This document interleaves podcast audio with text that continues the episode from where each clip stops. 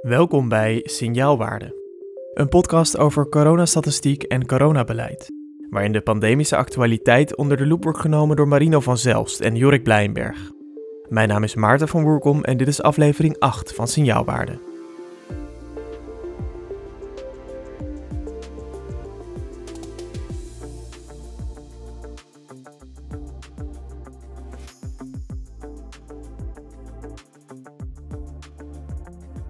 Goeiedag en welkom. Het is vandaag 24 maart 2021 en dat is dag 392 van de coronapandemie in Nederland.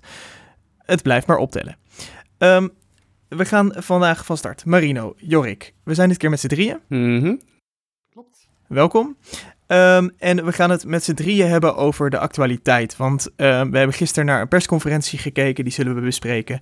We hebben het RIVM-weekrapport weer bekeken en het OMT-advies kritisch doorgelezen. En we hebben naar al jullie vragen gekeken die binnenkwamen. Want er zijn massaal vragen ingestuurd. Ehm, en de lijn die we daarin vonden was eigenlijk eh, eh, de hoofdvraag: waar staan we nu? En daar gaan we het het komende uur over hebben. Eh, waar staan we nu? Wat betekent dat van als we terugkijken? En wat betekent dat als we vooruitkijken? Ehm, maar allereerst de titel van deze aflevering. Ehm, want we proberen altijd een goede titel te bedenken. En ik denk dat we nu, nou ja, misschien als we volgend jaar naar SBS kijken, dat we deze titel van deze podcast nog wel eens tegen zullen komen. Um, Jorik, jij hebt hem uh, bedacht. Jij hebt hem, uh, nou ja, niet helemaal bedacht. Je hebt hem vooral gehoord.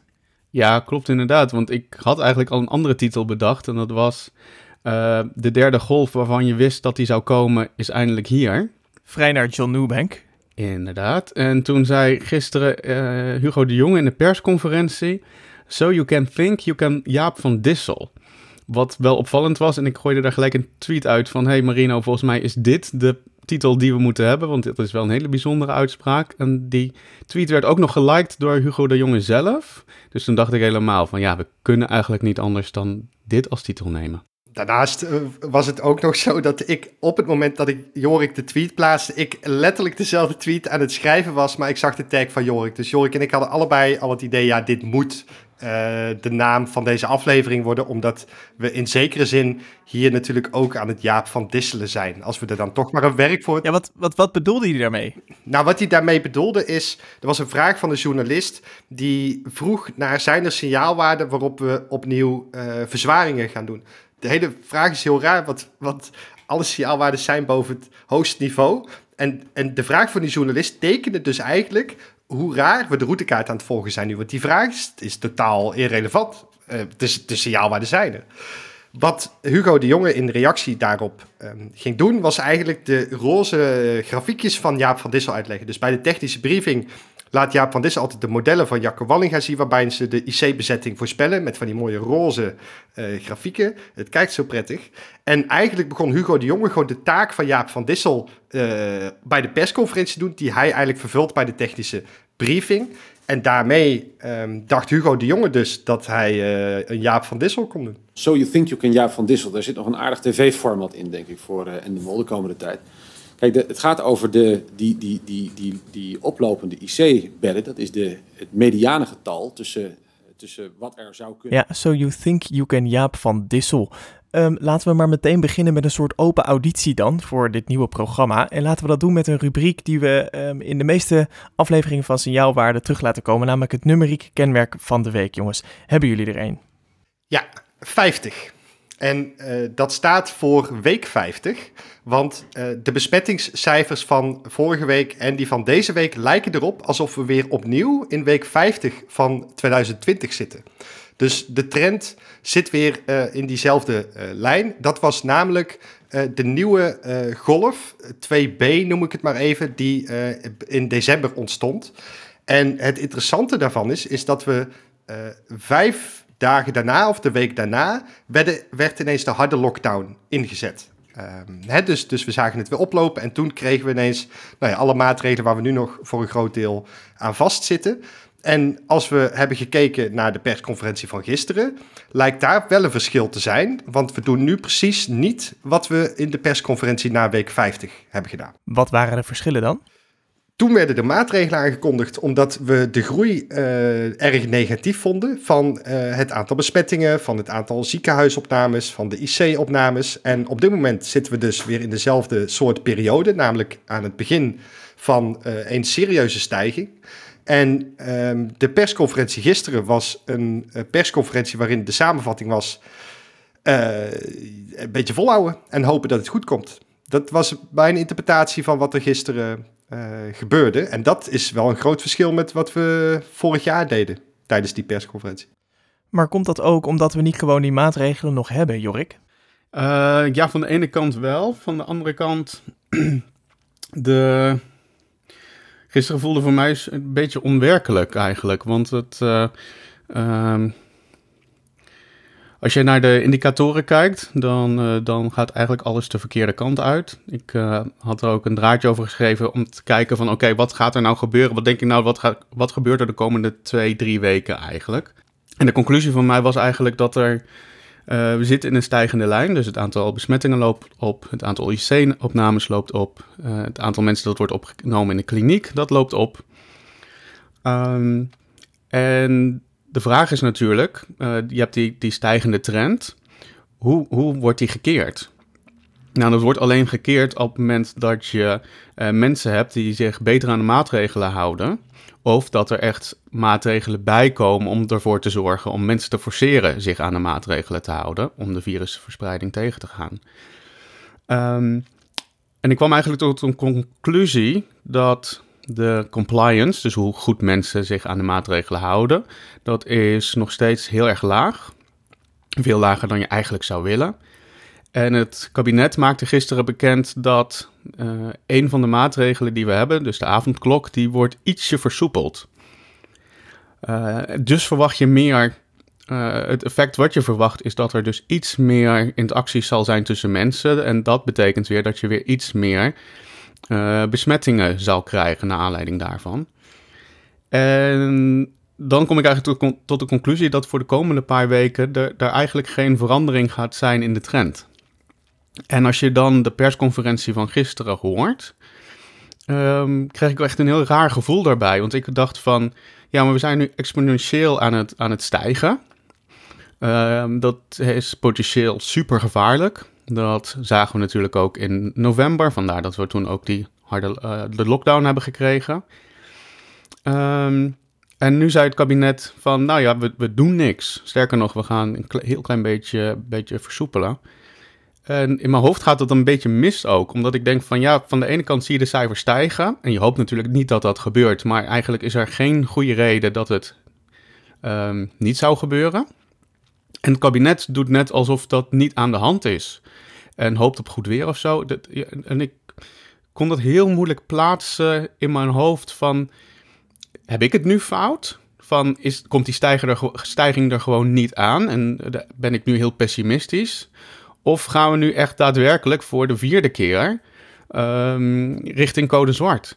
En dat, dat was gewoon ontzettend lastig. Ja, ik vind het nog steeds heel lastig om te duiden. Ik snap het gewoon nog steeds niet zo goed. Ja, jullie vergelijken nu dus eigenlijk die oplopende besmettingscijfers met week 50 van vorig jaar. Maar is dat wel helemaal eerlijk? Uh, hier gaat ook een vraag van de luisteraar over. We hebben het over positieve tests. Uh, de positieve uitkomst van een PCR-test. Dat zijn uh, de uitkomsten die jullie zo nauwlettend in de gaten houden. En ook heel veel delen op Twitter. Hè. De, de cijfers, de besmettingscijfers. Die komen voort uit een dan wel positieve, dan wel negatieve PCR-test. En over die PCR-test had luisteraar Anne Venna had daar een, een vraag over. Want die schreef dat ze later gehoord dat PCR-test meet of je ooit virus bij je hebt gehad. Dus hè, dat dat meet of je dat virus niet misschien nu uh, precies bij je hebt, maar dat het ook positief kan uitslaan als je het virus een keer hebt doorgemaakt, als je corona hebt doorgemaakt. Um, dat, dat oude restanten zouden kunnen leiden tot een positief testresultaat op dit moment. En dus ten onrechte geduid als besmettelijk. Um, dat, is, dat is wel wat anders dan vorig jaar. Want vorig jaar hadden veel minder mensen corona doorgemaakt. En met dat die pandemie voortduurt, um, ja, komen er ook steeds meer mensen die ooit corona hebben doorgemaakt. En dus misschien wel positief testen op basis van oud virus, zou ik het maar even noemen. Terwijl ze misschien gewoon een neusverkoudheid hebben. Hoe zit dit, Marino? Ik vond het een uitstekende vraag. En um, daarvoor moeten we eerst weer even, denk ik, opnieuw uitleggen wat een PCR-test uh, precies uh, doet. Ehm, de PCR-test meet namelijk de uh, hoeveelheid of, of er virusdeeltjes in um, je keel en uh, neus aanwezig zijn. En wat ze daarvoor doen is, hè, met het stokje in de neus, um, dat wordt getest. En wat ze daarmee doen, is het virusdeeltje, dus dat DNA, trekken ze zeg maar uit de swab, dus uit het snotje wat er uit je neus komt. En dat gaan ze dan verdubbelen. Dus uh, je kunt zelf dat virus dan repliceren. Uh, en die uh, DNA-strengs worden dan omgezet in RNA. En dat wordt dan steeds verdubbeld. En um, die verdubbelingen tellen we. En we noemen dat een cycli. En het idee is dat zo, hoe sneller je um, die virusdeeltjes terugziet, dus hoe minder cycli nodig hebt, hoe duidelijker het is dat iemand positief is. Dus een besmetting heeft opgelopen. Nou, daar hebben we een soort benchmark voor. Hè. Dus we zetten onder de uh, CT-waarde, dat is dus het aantal cycli wat nodig is, van 35 zeggen we deze persoon is positief, want er is zodanig veel virus dat het heel makkelijk uh, te detecteren is. Ja, je hebt weinig cycli nodig om te zorgen dat je dat virus kan aantonen. Juist. Nou, en dat werkt het best als iemand klachten heeft, want dan heb je dus echt een bulk virus in je uh, lichaam zitten. En uh, dat is dus net na een besmetting natuurlijk. Nou, op een gegeven moment ruimt je lichaam dat virus uh, natuurlijk op. Um, en dan wordt dus het aantal virusdeeltjes steeds minder. En um, dan zou dus ook die CT-waarde omhoog moeten gaan. Dus dan wordt het steeds minder duidelijk dat iemand ontzettend veel virus bij zich aan het dragen is. Nou, we weten uit onderzoek dat iemand na een besmetting nog echt wel even virus bij zich uh, kan dragen. Um, en daarmee zou je dus, als ik vandaag besmet zou worden en ik word over vijf dagen positief getest, bijvoorbeeld, en ik test mezelf over drie weken nog een keer, is het mogelijk nog wel positief. Nou, wat we ook weten uit onderzoek is dat die virusdeeltjes na een week of zes maximaal, maar dat is vaak veel sneller, um, sowieso ook nog wel uh, uh, aanwezig kunnen zijn. Maar meestal is het binnen een paar weken opgeruimd en in uitzonderlijke gevallen kun je na een week of zes bij iemand nog wel um, wat virusdeeltjes vinden. Um, dus mensen die besmet zijn geweest in de eerste golf, want dat is eigenlijk waar de vraag dan uiteindelijk om draait. En uh, bijvoorbeeld in het begin van de tweede golf, dus september, oktober, november, december. Die gaan we nu niet, nu niet meer positief testen uh, vanwege de besmetting toen. Want dat, dat is zo lang geleden, da, die gaan we niet meer terugzien. Mensen van drie weken geleden misschien wel, maar uh, het heeft geen invloed. Alle mensen die besmetting hebben opgelopen op die testcijfers van nu. Zeker niet. Nou, dat klinkt duidelijk. Um, een, een andere vraag, als je die twee uh, situaties dan vergelijkt, de week 50 nu en, en of uh, week 50 vorig jaar en uh, de, de cijfers nu, um, dat vraagt Patrick Lange doen zich af. Um, want hoe relevant zijn nu nog die dagelijks aantal positieve testen? Hè, want als je kijkt naar de demografie van mensen die potentieel besmettelijk kunnen zijn, dan is die daadwerkelijk anders dan vorig jaar. We zijn nu begonnen met vaccineren, dus met de, um, uh, hoe heet het, met de belangrijkste risicogroepen uh, in te dekken tegen besmetting met het coronavirus. En het einddoel is natuurlijk weinig of geen druk op de zorg, op de ziekenhuizen. Dus um, wordt dan het aantal positieve testen per dag in de media uh, steeds minder relevant. Ik zou het niet steeds minder relevant willen noemen. Alleen het wordt uh, wel belangrijker om specifiek te duiden wat betekent in deze fase van de pandemie een positieve test nog. Uh, we zitten nu nog in een fase waarin positieve testen, als die oplopen, dat het aantal ziekenhuisopnames gewoon mee gaat lopen. Dat zien we nu, uh, net zoals de afgelopen drie keer dat we in een stijging zaten, uiteraard opnieuw. Dat komt omdat we de groepen die in het ziekenhuis belanden, uh, die zijn nu echt nog niet gevaccineerd. We hebben het over de groep 50 tot met 75, dat is de bulk. Um, ja, die zijn nu nog niet beschermd. Stel dat we in juni zitten of in juli en dan is de grootste groep gevaccineerd. Ja, dan betekent een besmetting uh, qua vertaling voor uh, uh, druk op de zorg wel echt iets anders dan wat het eigenlijk in het hele afgelopen jaar betekende. Dat betekent dus niet dat ze minder relevant worden, want ook als je maar genoeg jongeren positief getest worden en besmet raken, dan belanden er vanzelf een bulk in het ziekenhuis. Alhoewel de verhouding natuurlijk anders is dan bij een 60-jarige. Um, alleen je moet het wel beter gaan duiden. Hè, dus dan is de paniek, laat ik het even zo zeggen, om 10.000 positieve testen is misschien anders in augustus dan dat het in het afgelopen jaar het geval was. Daarmee negeer je wel de long-covid-problematiek. Um, want die kan bij jongeren net zo goed optreden uh, als bij oudere mensen die vaker in het ziekenhuis worden opgenomen. Uh, 10.000 besmettingen bij jongeren levert ook gewoon een hele hoop long-covid-patiënten ehm, op. En uh, ja, dat is net zo goed een probleem. Ja, ik, ik denk dat eigenlijk als je deze vragen samen um, uh, voegt en ook een beetje de teneur volgt in, in, uh, in de, op de sociale media, um, dan is de onderliggende vraag ook aan jullie, denk ik, zijn jullie niet toch te negatief? Hè? Kunnen we dit niet aan, uh, Jorik? Ja, dat is natuurlijk een hele goede vraag. En die stel ik me eigenlijk ook dagelijks meerdere malen. Omdat je inderdaad kijkt van in hoeverre zijn die twee cijfers nog aan elkaar gelinkt. En dat is op dit moment helaas nog wel het geval. Uh, hoewel de koppeling iets losser is nu, is ook het vermoeden van de virologen en epidemiologen dat de, uh, de besmettingscijfers die nu relatief hoog zijn, maar de, de toename van uh, het aantal opnames nog ja, in verhouding daarbij net iets lager is. Komt toch ook wel omdat heel veel jongeren nu en getest worden en ook positief gevonden, bevonden worden. En de oudere groepen nog wat minder. Maar ze zijn er heel erg bang voor dat die, uh, net zoals uh, in september, oktober, het virus eigenlijk van leeftijds, de jongere leeftijdsgroepen over gaat slaan naar de oudere leeftijdsgroepen. En het probleem is dat we de oudere leeftijdsgroepen nog niet, uh, niet gevaccineerd hebben. We hebben echt alleen maar de echte top van de bevolkingspyramide nog maar gevaccineerd. Die zijn beschermd. Maar de personen die allemaal nog op de IC kunnen komen, die zijn voor het grootste gedeelte nog onbeschermd. Dus wat je nu ziet is een stijging van het aantal infecties. Het vermoeden is dat dat gaat overslaan naar de uh, oudere leeftijdsgroepen. En we zien nu al die stijgingen in uh, al, weken eigenlijk in de IC-opnames en ook al bij de opnames in de kliniek. En ik heb hier de grafieken voor me. We, we zitten nu al qua bezetting op de IC boven de, um, de eerste piek van de tweede golf. En uh, we komen nu al, uh, we gaan richting de tweede piek van de tweede golf. En we gaan, ja, we, de vraag is even hoe deze derde piek daarvan, um, hoe hoog die gaat worden. En dat is nog, uh, nog heel onduidelijk. Daar, daar hebben we nog slecht zicht op. En de voorspelling ook is, als je weer vandaag ook gaat kijken naar de slides van, van Dissel in de technische briefing, dat kan nog wel eens behoorlijk op gaan lopen. Dan, dan spreek je dus op. We hebben nu een aantal mensen op de IC met COVID van uh, 600, ruime 600. Maar dat zou zomaar eens kunnen verdubbelen in de komende paar weken. Ja, dus best wel, be, best wel eng. Dus om terug te komen weer op de vraag. Uh, ja, de, het aantal besmettingen uh, dat gaat omhoog. En zoals ik uh, een paar weken geleden zei, de vuistregel die, die gaat op dit moment helaas nog op. Meer besmettingen betekent ook daadwerkelijk meer opnames. Hm. En um, we hadden het al heel even kort over die avondklokversoepeling gehad. Um, daar vraagt eh, van onze luisteraar Dick van Os, uh, die vraagt zich treffend af uh, of jullie het niet denken dat het dan ook exponentieel uit de hand escaleert als die avondklok een uur later ingaat. Dus gaat dat, Jorik, je, je schetst nu best wel een, een ja, pessimistisch scenario over dat de IC-opnames wel eens kunnen gaan verdubbelen um, in de komende weken.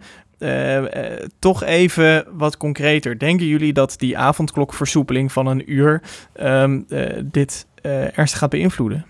Nou, ik had het net niet over de um, opnames die verdubbelen, maar voornamelijk de, de, de bezetting die gaat verdubbelen. En daar hoef je niet eens per se een verdubbeling voor te hebben voor de, van de opnames. Maar nou ja, voor mij zijn, zijn het dan toch wel weer cijfers. En ik vind het dan moeilijk te, ja, moeilijk te vatten hoe, hoe erg het dan zou kunnen worden. Dat, dat, ja, vind ik lastig voor te stellen. Um, het OMT-advies had daar volgens mij één zin over. Die vond ik uh, nogal opvallend, want zij schreven dat de R boven de 1 is. Ondanks dat we die zware maatregelen hebben, dus de, de avondklok, de lockdown, de bezoekbeperking.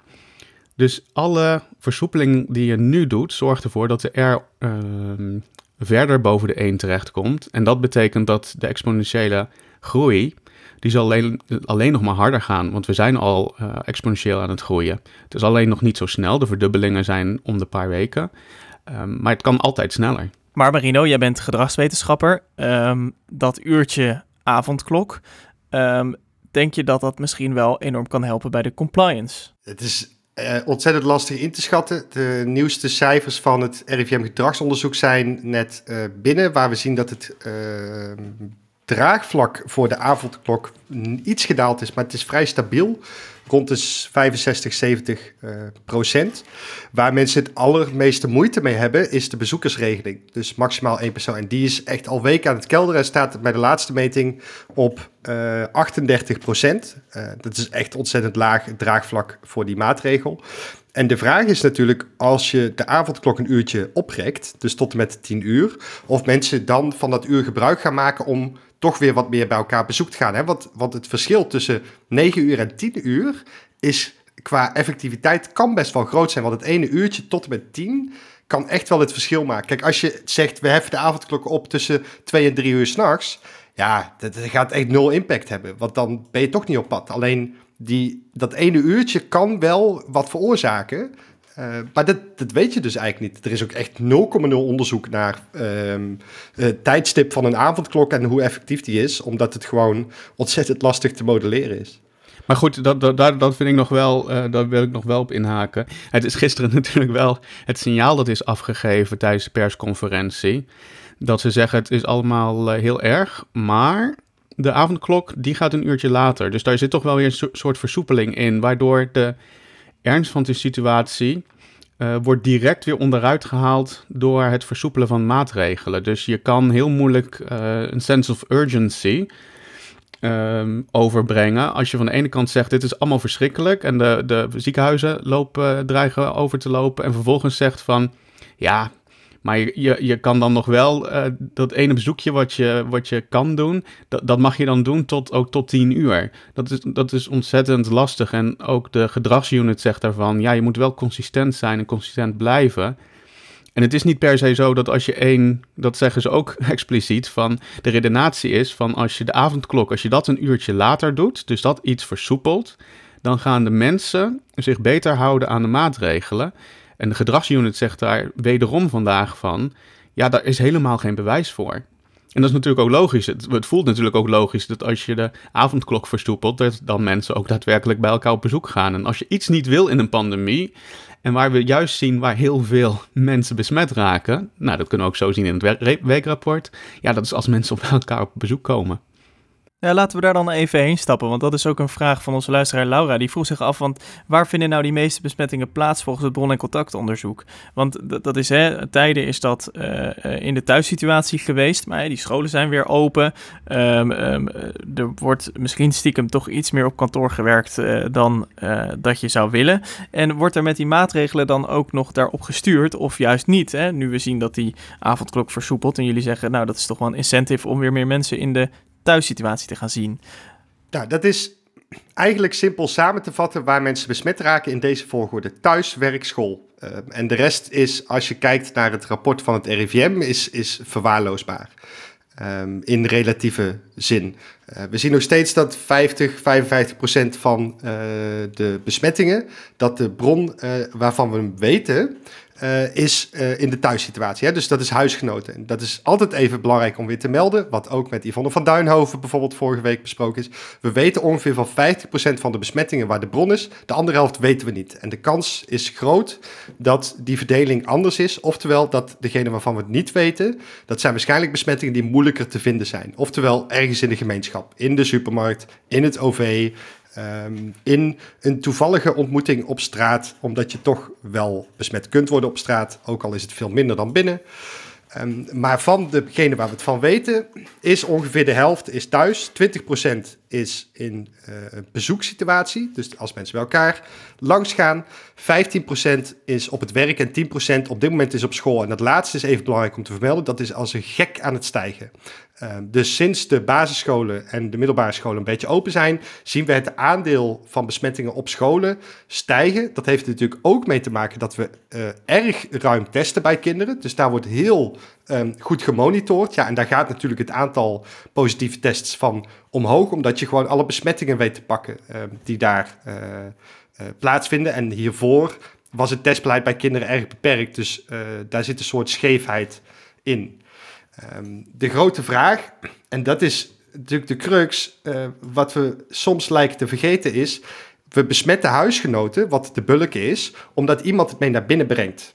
Ehm, dus iemand wordt buitenshuis besmet of door bezoek, dat kan natuurlijk ook, maar die grote bulk is ook weer ergens anders.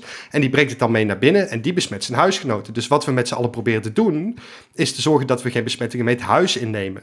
Ehm, want in huis zelf wordt het, is het heel vaak erg lastig om nog besmettingen onder huisgenoten te beperken. Daar hebben we het ook met Yvonne over gehad. Ehm, maar dat is waar we naar op zoek zijn. Het beperken van die besmettingen uh, buitenshuis, zodat je ze ook niet mee naar binnen neemt naar je uh, gezin. Ja, dat blijkt toch erg lastig te zijn op het moment dat we weer uh, naar school kunnen gaan of kinderen naar school kunnen gaan. Dat we met te veel mensen tegelijk toch weer op het werk um, zijn. dat we bezoek natuurlijk toch nog wel hebben. En met een uur avondklok eraf wordt dat misschien nog wel groter het is lastig. Is dat ook een reden dat we um, eigenlijk nog niet zoveel buiten kunnen ondernemen? Je zou toch zeggen, nou, als het binnenshuis allemaal ingewikkeld is uh, en we mogen bijvoorbeeld ook buiten sporten, kunnen we dan niet ook buiten op het terras koffie drinken? Dat is een uitstekende vraag, want tijdens het debat op dit moment in de Tweede Kamer is het terrasonderwerp uh, ook weer belangrijk. Kijk, wat ik denk is als we met, als we met een paar man een cappuccinootje op uh, het terras gaan zitten uh, drinken en we zitten op drie meter afstand, dan gaat niet zoveel verkeerd.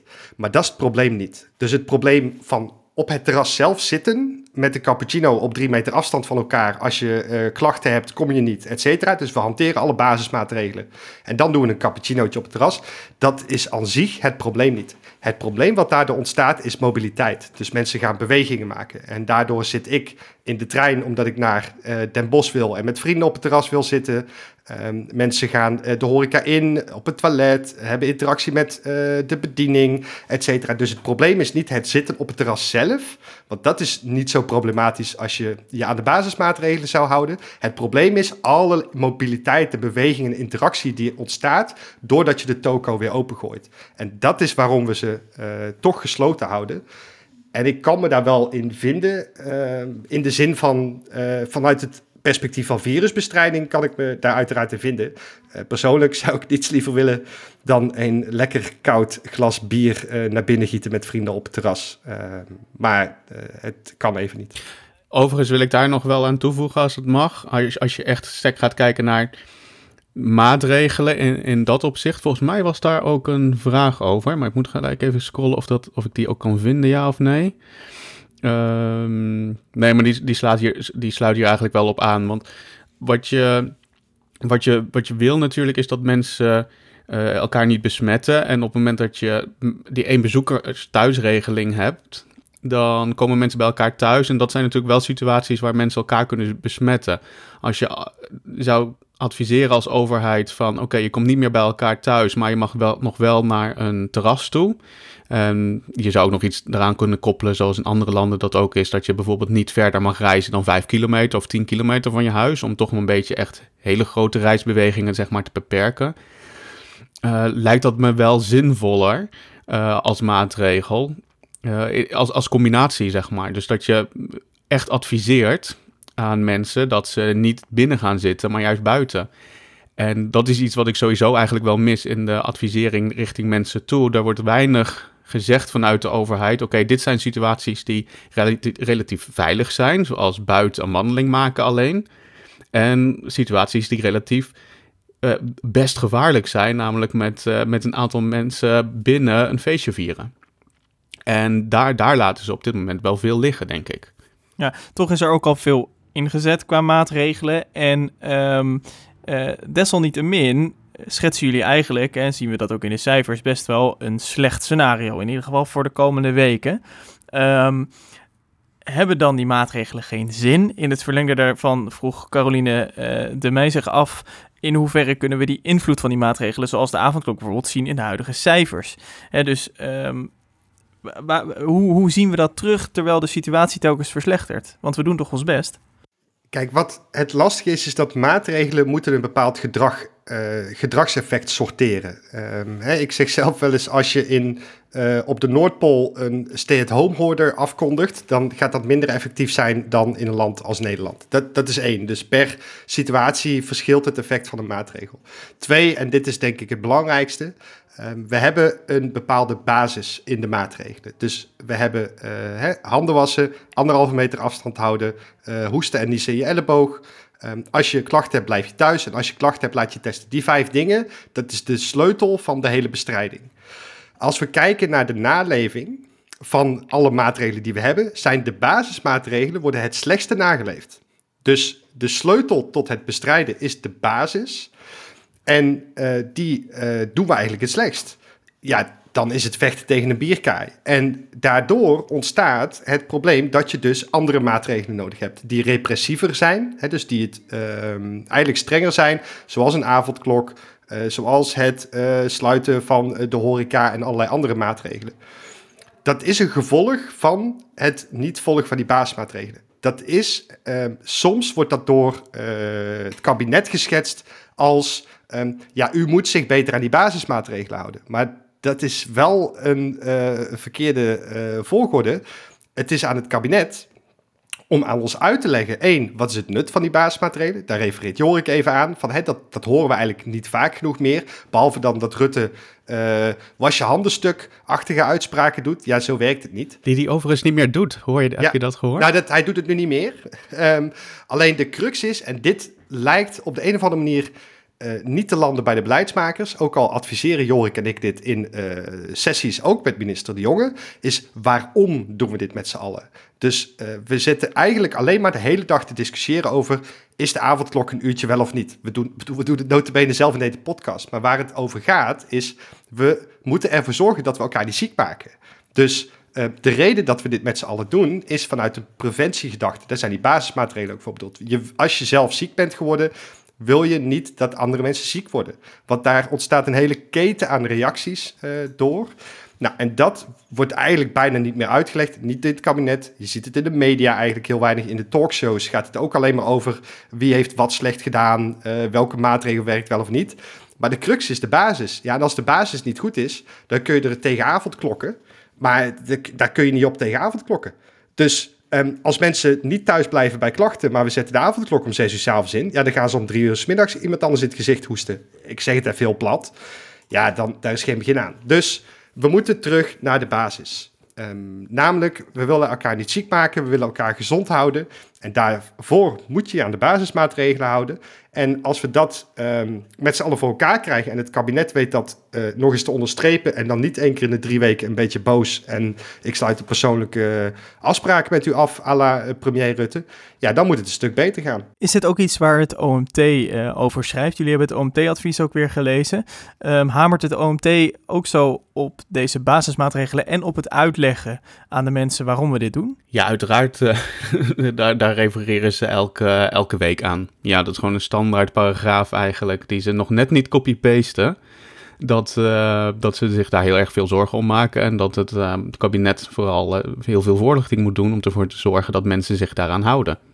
Overigens geven ze daaraan verder niet echt veel handvatten, maar misschien is dat ook meer voor de gedragsunit in dit geval om dat te doen. De gedragsunit doet dat ook wel meer de gedragsunit, die heb je al eerder genoemd, maar dat is een onderdeel van het RIVM? Of? Ja, het is een clubje inderdaad binnen het RIVM die apart adviseert over het gedrag. Zij doen ook bijvoorbeeld uh, gedragsmonitor, dus hoe, uh, wat vinden we van de maatregelen en hoe goed houden we ons daaraan. Zijn zij ook adviserend naar um, het kabinet toe? Want je hoort eigenlijk altijd het OMT.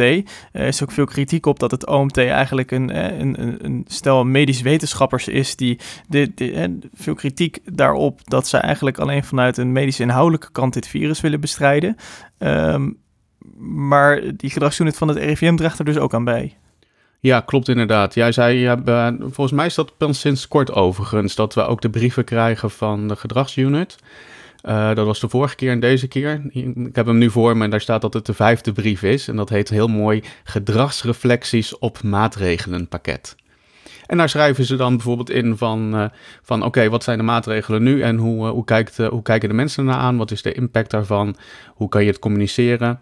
Um, ze, bijvoorbeeld waar we het net dan over hadden, over terrassen open, daar hebben ze dan een aantal punten die voorpleiten voor het openen van de terrassen. Namelijk, um, het lukt mensen bijvoorbeeld goed om afstand te houden op een terras.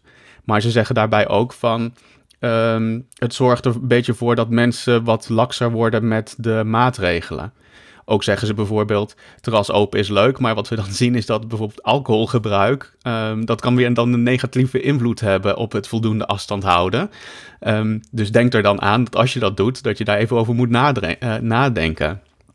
Ehm, nou, en dat soort dingen. Ja, dus. Uh, Wat ik wel opvallend vind, en dat lijkt wel een beetje de leidende situatie te zijn in deze hele pandemie, is dat het gedragsadvies een soort nabrandertje is. Dus we hebben het OMT-advies, daar staan alle medisch, biologisch, epidemiologische en virologische adviezen.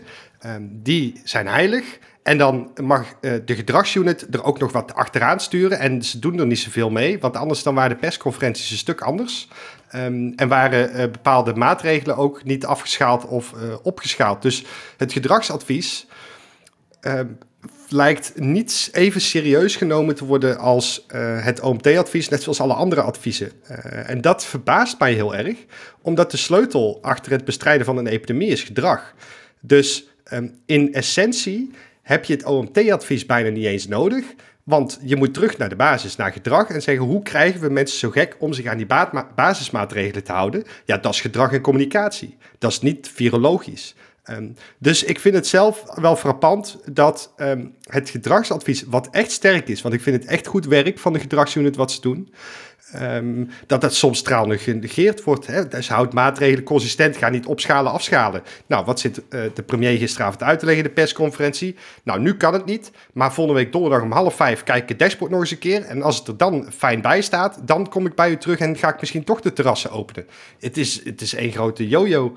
Um, terwijl de gedragsunit ontzettend duidelijk is wees consistent, zeg maar. Dus die adviezen worden echt straal genegeerd. Nou, dat is natuurlijk geprobeerd met de routekaart. Hè? Uh, er is geprobeerd om een soort voorspelbaar um, uh, ja, blauwdruk neer te leggen, een routekaart. Um, waar we heen gaan, uh, wel, wat we kunnen verwachten, op welk moment, bij welke signaalwaardes we dat kunnen verwachten. Al we hebben het al eerder opgemerkt, maar we zijn inmiddels wel redelijk van die routekaart afgewandeld.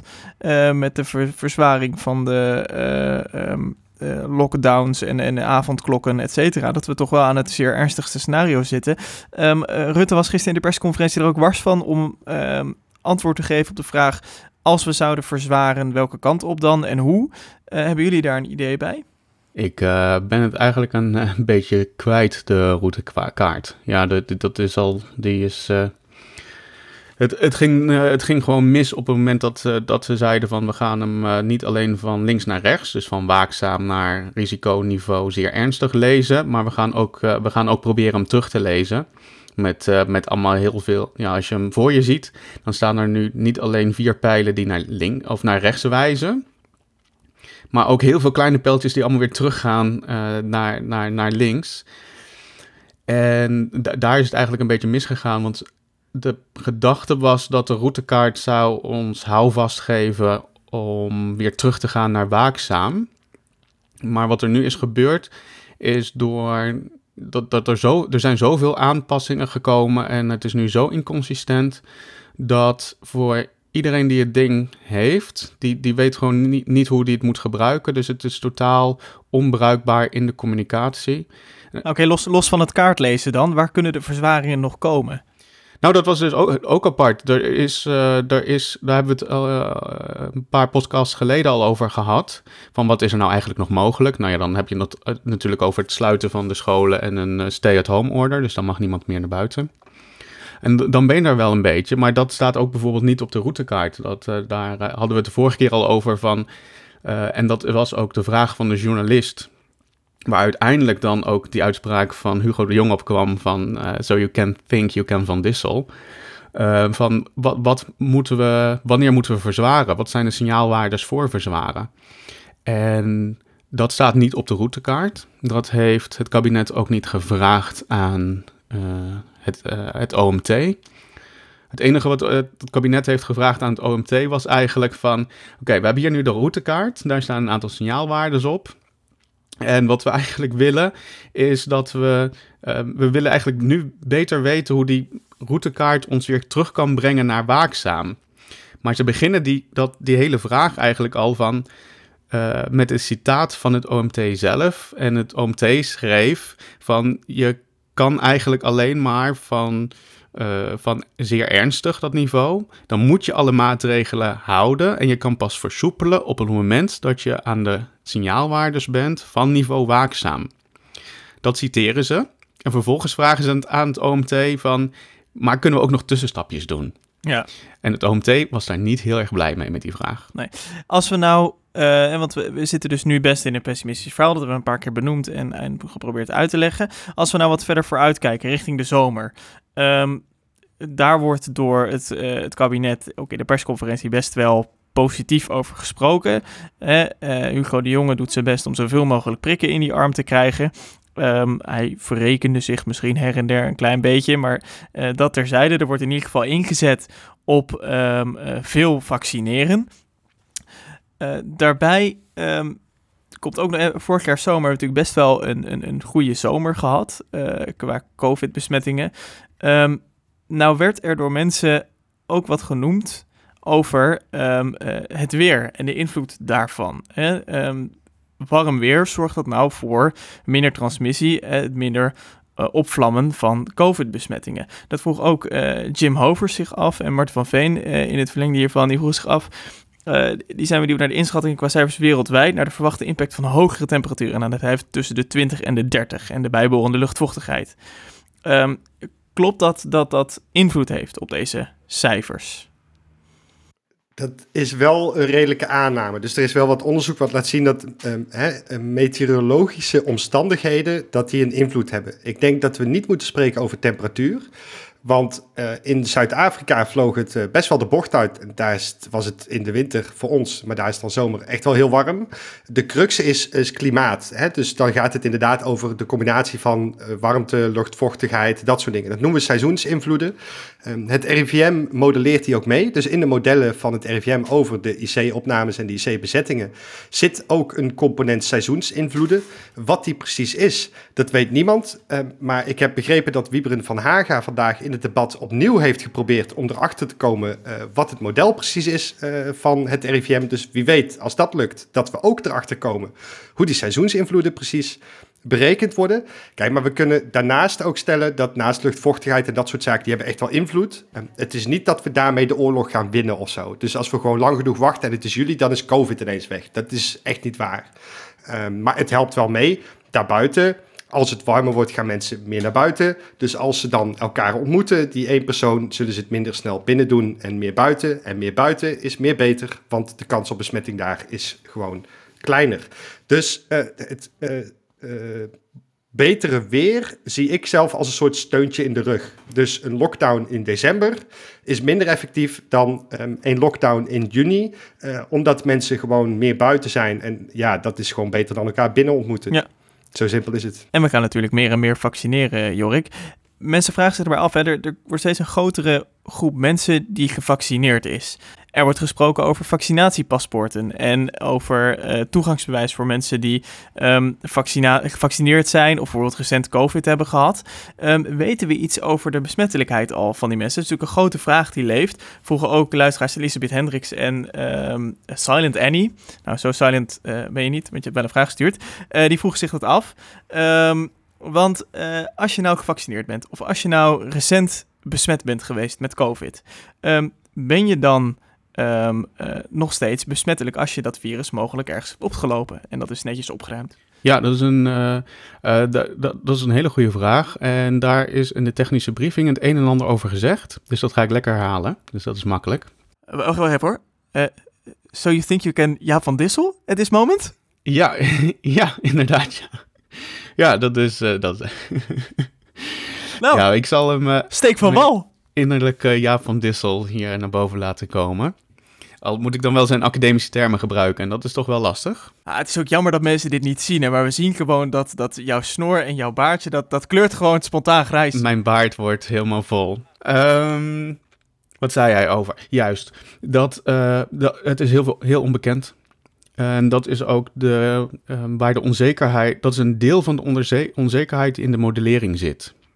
We weten gewoon niet zo goed hoe goed ehm, vaccins je beschermen tegen ehm, eh, het overdragen van het virus aan anderen. Dus of het st- steriliserende immuniteit is of niet. Dus wat we weten is dat een infectie, als je dat hebt doorgemaakt of het vaccin hebt gekregen, dat je dan zelf heel goed beschermd bent tegen ernstige ziekte en dood. Maar we weten niet zo goed dat als jij bijvoorbeeld ehm, gevaccineerd bent en je gaat naar een feestje en daar is iemand die, eh, die besmet is en ook besmettelijk, en waar je mee in contact komt. En die jou dan, of die jou dan ook kan besmetten. En of jij dan ook besmettelijk wordt zonder dat je daar zelf last van hebt. Ehm, dat moeten we dus nog gaan uitvinden. Dat is ook een grote onzekerheid. Vandaar dat je dus verschillende scenario's hebt in zijn modellen. Dus op het moment dat je, als dat nog wel aan de hand is, dat je besmettelijk kan zijn, dan betekent dat we ook de maatregelen wat later moet, uh, pas later kunnen laten vieren. Stel dat het wel zo is, dus dat je het bent gevaccineerd of de ziekte hebt doorgemaakt en het virus ook niet meer kan doorgeven daarna. Dat is heel erg gunstig, dus daar hopen we natuurlijk op. Daar, daarnaast is het ook wat er nu gaat gebeuren, is dat ze gaan testen gaan doen van de... Je hebt experimenten waar mensen bij elkaar gaan komen, dus die feestjes bijvoorbeeld of een voetbalwedstrijd. Dan is natuurlijk ook de vraag welke mensen moet je testen. En je hebt antigeentesten en antigeentesten die testen ook of je besmettelijk bent, ja of nee. Dus of je virus bij je hebt en besmettelijk bent. Dus het is waarschijnlijk ook nodig dat iedereen, ook al ben je gevaccineerd, die testen gaat krijgen. Om zeker te weten dat mensen die het virus al hebben gehad of gevaccineerd zijn, toch niet per ongeluk iemand die niet gevaccineerd is, kunnen besmetten. Even, wat voor testen zijn dat praktisch gezien? Zijn dat bloedproeven of zijn dat, uh, is dat een swapje? Of? Nee, dat is een, uh, inderdaad een, uh, een in, je, in je neus, maar dan ondiep. Voor, voornamelijk. Ja. Oh ja. En dat gaat ook heel snel? Of? Ja, normaal gesproken, dat zijn eigenlijk sneltesten. Ja, dus je, je wil eigenlijk gewoon binnen een kwartiertje weten van, kan iemand naar binnen, ja of nee. Als je er tienduizenden mensen hebt, dan moeten mensen dat waarschijnlijk thuis doen. Maar zo'n test is dan geldig bijvoorbeeld voor 24 uur. Maar je zou dan kunnen zeggen dat als je dat soort snelle antigeentesten hebt, dat je ook snel kan uh, onderzoeken of mensen die gevaccineerd zijn uh, nog steeds uh, het risico hebben om dat virus over te brengen. Ja, dat kan. Het probleem van, van antigeentesten is wel dat ze niet zo specifiek zijn als een PCR-test. Dus een PCR-test is extreem goed in het detecteren van virusdeeltjes. En een antigeentest moet je eigenlijk zien als als iemand knijter positief is, dan gaat dat ding af. Alleen als je aan het begin van de curve zit of net uh, over de piek van de curve, dus dan hè, dat je nog besmettelijker wordt of minder besmet, daar werkt die antigeentest gewoon uh, minder en dat is wel tricky. Um, dus vandaar dat je um, bij die antigeentesten altijd wel rekening mee moet houden dat die ook niet alles afvangen. Maar heb jij zicht op de lopende studies hiernaar? Wanneer kunnen we nou definitief um, gaan horen van uh, als je gevaccineerd bent, ben je veilig? Nou, daar, en dat laatste is denk ik de cruciale vraag, daar, want daar moeten we het even over hebben. Wat je namelijk, het beeld wat geschetst wordt, is je bent gevaccineerd en je bent veilig. En zo werkt vaccinatie uh, niet. Het is namelijk een kans. Dus het is niet zo, je hebt een vaccin gehad en dan ben je uh, definitief beschermd voor sterfte en ziekenhuisopname en enige klachten van COVID. Het is een kans op bescherming en die kans is hoog. Hè, dus bij Pfizer en Moderna weten we ondertussen uit de studies uh, die bijvoorbeeld uit Israël komen, waar ze heel ver zijn, uit de UK, dat die bescherming voor ernstige ziekten en voor sterfte, die is ontzettend hoog. Dus dit zit echt in de orde van 95 tot 97 procent. Dat is op een hele groep. Dus bij 100 mensen die gevaccineerd zijn, zijn er dan 95 of 97 die beschermd zijn tegen ernstige ziekten. Maar 3 tot 5 mensen niet. Um, dat betekent ook niet dat die mensen um, gelijk weer gaan overlijden. Uh, waarschijnlijk wordt de ziekte dan minder erg. Hè? Dus stel dat je zonder vaccin was je overleden, maar met vaccin krijg je hele ernstige klachten, maar moet je net niet opgenomen worden. Dus we moeten het eigenlijk continu hebben over de kans. En datzelfde geldt voor um, de uh, steriliserende immuniteit. Hè? Dus of je na vaccinatie het nog door kan geven. Bij die RIVM-modellen zie je al twee plaatjes, namelijk het voorkomt transmissie of het voorkomt niet transmissie. En zo moet je het ook weer niet zien. Um, het is namelijk ook weer een range. Dus er zijn studies die laten zien dat het aantal um, virale deeltjes, dus het aantal virusdeeltjes in je lichaam, vier keer zo klein is bij mensen die uh, gevaccineerd zijn versus mensen die niet gevaccineerd zijn. Dus mogelijk kun je nog wel besmet worden, maar is het aantal virusdeeltjes wat je maximaal haalt gewoon een stuk lager. Dat levert over het algemeen minder ernstige klachten op. Uh, dat zorgt er ook voor dat je het minder makkelijk door kan geven, maar je kunt het nog steeds doorgeven. Dus um, wat ik altijd in mijn hoofd bedenk is, hè, stel dat je een vaccin ziet als een paraplu en het virus als regen. Ja, als jij gevaccineerd bent en je hebt dus je eigen paraplu bij je, nou dat is positief, want dan zorgt het ervoor dat je zeer waarschijnlijk niet nat wordt. Maar de kans bestaat natuurlijk nog steeds dat je nat wordt omdat de regen zo uh, uh, sterk is dat de paraplu klapt.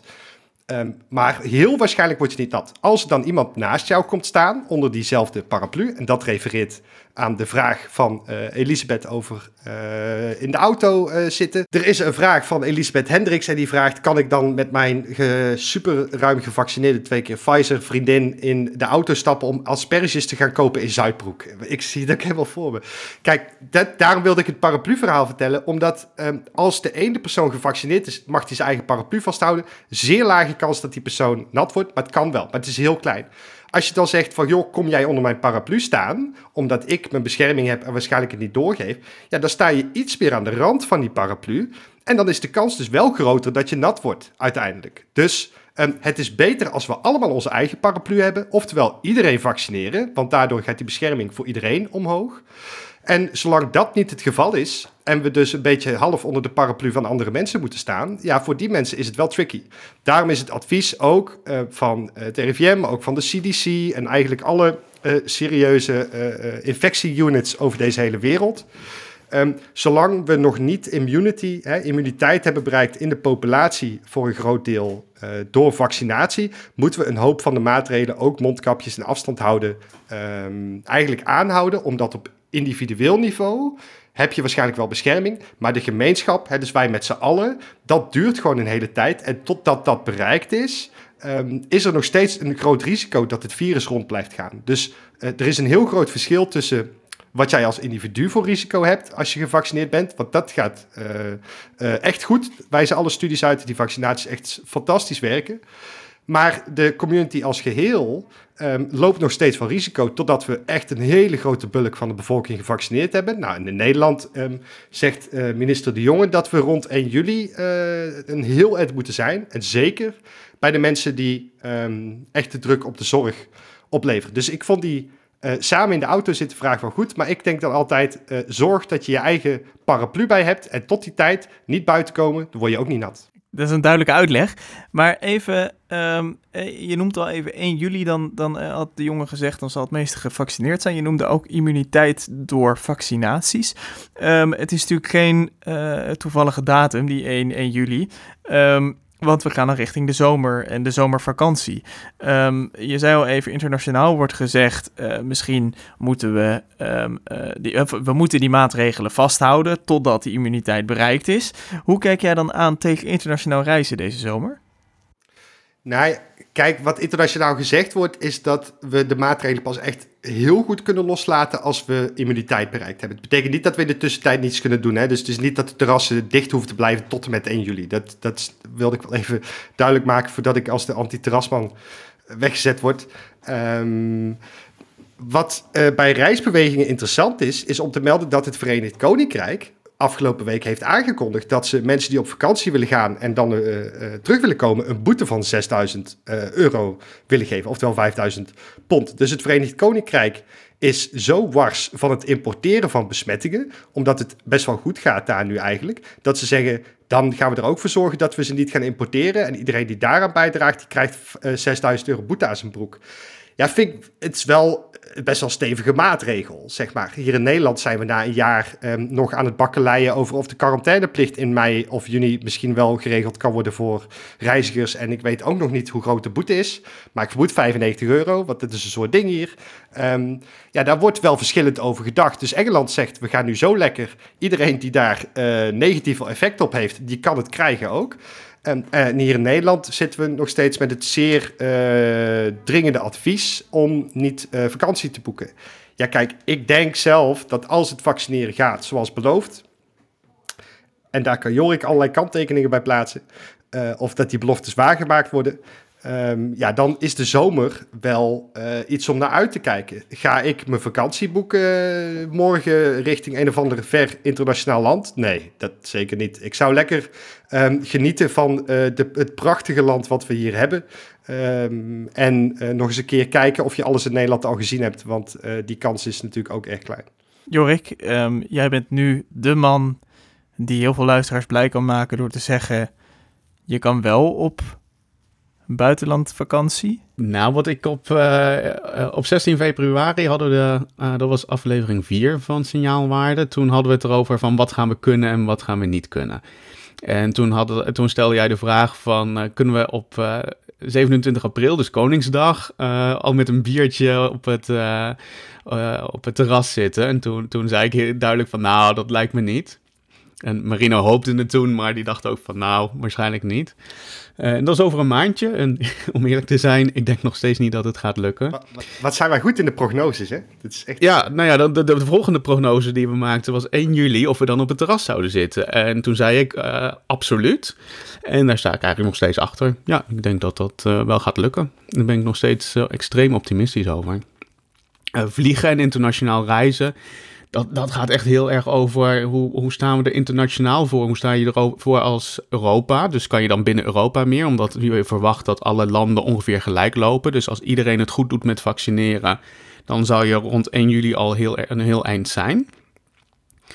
Maar de rest van de wereld is waarschijnlijk dan nog niet gevaccineerd. Um, dat, dat is, uh, dat is uh, uh, ja, eigenlijk wel een kleine schande, want dat, dat loopt gewoon niet op. De rijke landen gaan veel sneller dan de armere landen. Maar dat betekent ook dus dat je die kant niet uh, uit mag, omdat mensen daar gewoon nog onvoldoende bescherming uh, hebben. Uh, grote kans dat er ook de, de uitbraken nog steeds dan bezig zijn of kunnen zijn. Ja, dan, dan, dan wordt in ieder geval het reizen naar landen buiten Europa zal waarschijnlijk heel, heel moeilijk worden. daar, daar ben ik niet heel optimistisch over. Ehm, we, gaan, we gaan het wel zien, over lucht gesproken. En dat is eigenlijk het laatste onderwerp wat ik in deze podcast, uh, deze aflevering van Signaalwaarde wil bespreken. Um, er ontstond um, in onze onderlinge uh, groeps chat um, afgelopen week wat discussie over een artikel dat patiënten um, tegenwoordig snel, dus uh, COVID-patiënten die in het ziekenhuis vanwege toenemende zuurstofbehoefte bij een COVID-infectie um, zijn opgenomen, eerder naar huis worden gestuurd, dus ontslagen worden uit het ziekenhuis en daarmee uh, met zuurstof uh, vanuit de eerste lijn behandeld worden. Marino, je had daar een duidelijke mening. Wat is de eerste lijn? de eerste lijn is de huisartsenzorg. Ja, nou, een mening is een groot woord. Kijk, wat, waar ik uh, geen moeite mee heb, is dat dit gebeurt voor de individuele patiënt. Want uh, dit gebeurt verantwoord. Ik heb hier ook met uh, wijkverpleegkundigen over gesproken. andere mensen ook uit de eerste lijns zorg. Patiënten die eerder naar huis gestuurd worden. Want het idee daarvan is, is dat we mensen die in het ziekenhuis opgenomen zijn, eerder naar huis sturen en dan digitaal begeleiden. Dan krijg je dus een zuurstoffles bijvoorbeeld mee, bepaalde medicijnen, Um, en dan word je digitaal begeleid en uitstekend geïnstrueerd over hoe kun je thuis um, jezelf zorg verlenen, uh, in principe. Ik noem het een beetje plat operatie zuurstoftank. Um, maar dit is voor een individuele patiënt verantwoord. Dit, is niet, dit gaat niet onverantwoord. Dat wil ik even van tevoren zeggen. Waar ik wat moeite mee heb, is dat wij in dit land sturen op ziekenhuiscapaciteit. Dus dat betekent dat we kijken hoe vol ligt het ziekenhuis. Um, en afhankelijk daarvan gaan we maatregelen opschalen of afschalen. Nou is dat op zichzelf een schande, sturen op ziekenhuiscapaciteit. Ook dat wilde ik gezegd hebben. Waarom? Nou ja, omdat wat je doet, is je accepteert ziekte tot het punt dat je het systeem het niet meer aan kan. Dus je vindt het eigenlijk oké dat mensen ziek worden. En dan zeg je, ja, maar er mogen niet te veel mensen tegelijkertijd ziek worden. Maar we vinden het prima als mensen ziek worden. Nou, dat doen we in dit land, sturen op ziekenhuiscapaciteit. En wat er gebeurt als je mensen um, eerder naar huis stuurt en zegt, hè, je moet het zelf doen, dan uh, geef je het eigenlijk over aan die mensen zelf. Tegelijkertijd krijgt de wijkzorg en de thuiszorg krijgt het een stuk drukker, want die moeten die klappen mee opvangen. Maar dat zie je niet. Dus er is niet een duidelijk beeld van hoeveel patiënten er nu thuis verzorgd worden, omdat ze eerder het ziekenhuis uitgestuurd zijn. Nou, dat legt druk op het hele zorgsysteem. Dus en in het ziekenhuis is het vol, en in de wijkzorg is het straks vol. Dus het is overal, uh, wordt het steeds uh, voller. En op een gegeven moment gaan de dijken dan echt doorbreken. Maar dat is dan niet alleen maar in het ziekenhuis, maar dat is overal tegelijkertijd. Ja, ik vind het echt Russisch roulette. Niet dat individuele patiënten thuiszorg krijgen, dat is verantwoord. Maar voor het systeem, uh, voor het systeem in zijn geheel is het echt uh, sturen op de extreme marges. Uh, ja, en ik vind dat echt uh, ontzettend risicovol. En um, ik weet dat er in het debat net ook vragen zijn gesteld door Kamerleden over hebben we nou eigenlijk in beeld wat uh, de wijkzorg op dit moment te verduren heeft. En ik vraag me oprecht af of ze daar een antwoord op hebben. Ehm, en dat was waarom ik er uh, wat uh, snerende tweets over had geplaatst. Omdat het gewoon nog meer druk oplevert. Terwijl we het uit het oog verliezen. En we juist sturen op die druk. Uh, terwijl we dus nu eigenlijk steeds minder goed weten waar we op sturen. Ja, dan krijg je Russisch roulette. Nou ja, en dat lijkt me misschien een niet helemaal gepaste strategie um, om deze coronapandemie te bestrijden. Ik denk dat we hiermee aan het einde zijn gekomen van deze aflevering, gezien de tijd. We hebben een hele hoop vragen voor jullie kunnen beantwoorden. We zijn ontzettend dankbaar dat jullie deze naar ons hebben toegestuurd. En um, we zijn er snel weer met een nieuwe aflevering. Dit was Signaalwaarde en dat is een podcastproductie van Maarten van Woerkom naar idee van en mede ontwikkeld door Marino van Zelst en Jorik Blijnberg. Je kunt Signaalwaarde volgen in je favoriete podcast-app zoals Spotify, Google Podcast of Apple Podcast. En bij die laatste zouden we je dan willen vragen om een review achter te laten, want dat helpt anderen dan weer om deze podcast te ontdekken. We willen onze grote dank uitspreken voor de luisteraars die Signaalwaarde financieel hebben gesteund. Met jullie bijdrage houden we de podcast online en zorgen we voor een nog beter eindresultaat. Financieel bijdragen aan Signaalwaarde kan door vriend van de show te worden. Ga hiervoor naar vriendvandeshow.nl slash signaalwaarde en meld je aan. Daarnaast is het mogelijk om bij te dragen via een tikkie. Ga hiervoor naar onze eigen website signaalwaarde.nl en klik daar op de button bijdragen. Op deze website kun je trouwens ook je vragen kwijt voor in de uitzending of je feedback insturen, want daar staan we altijd voor open.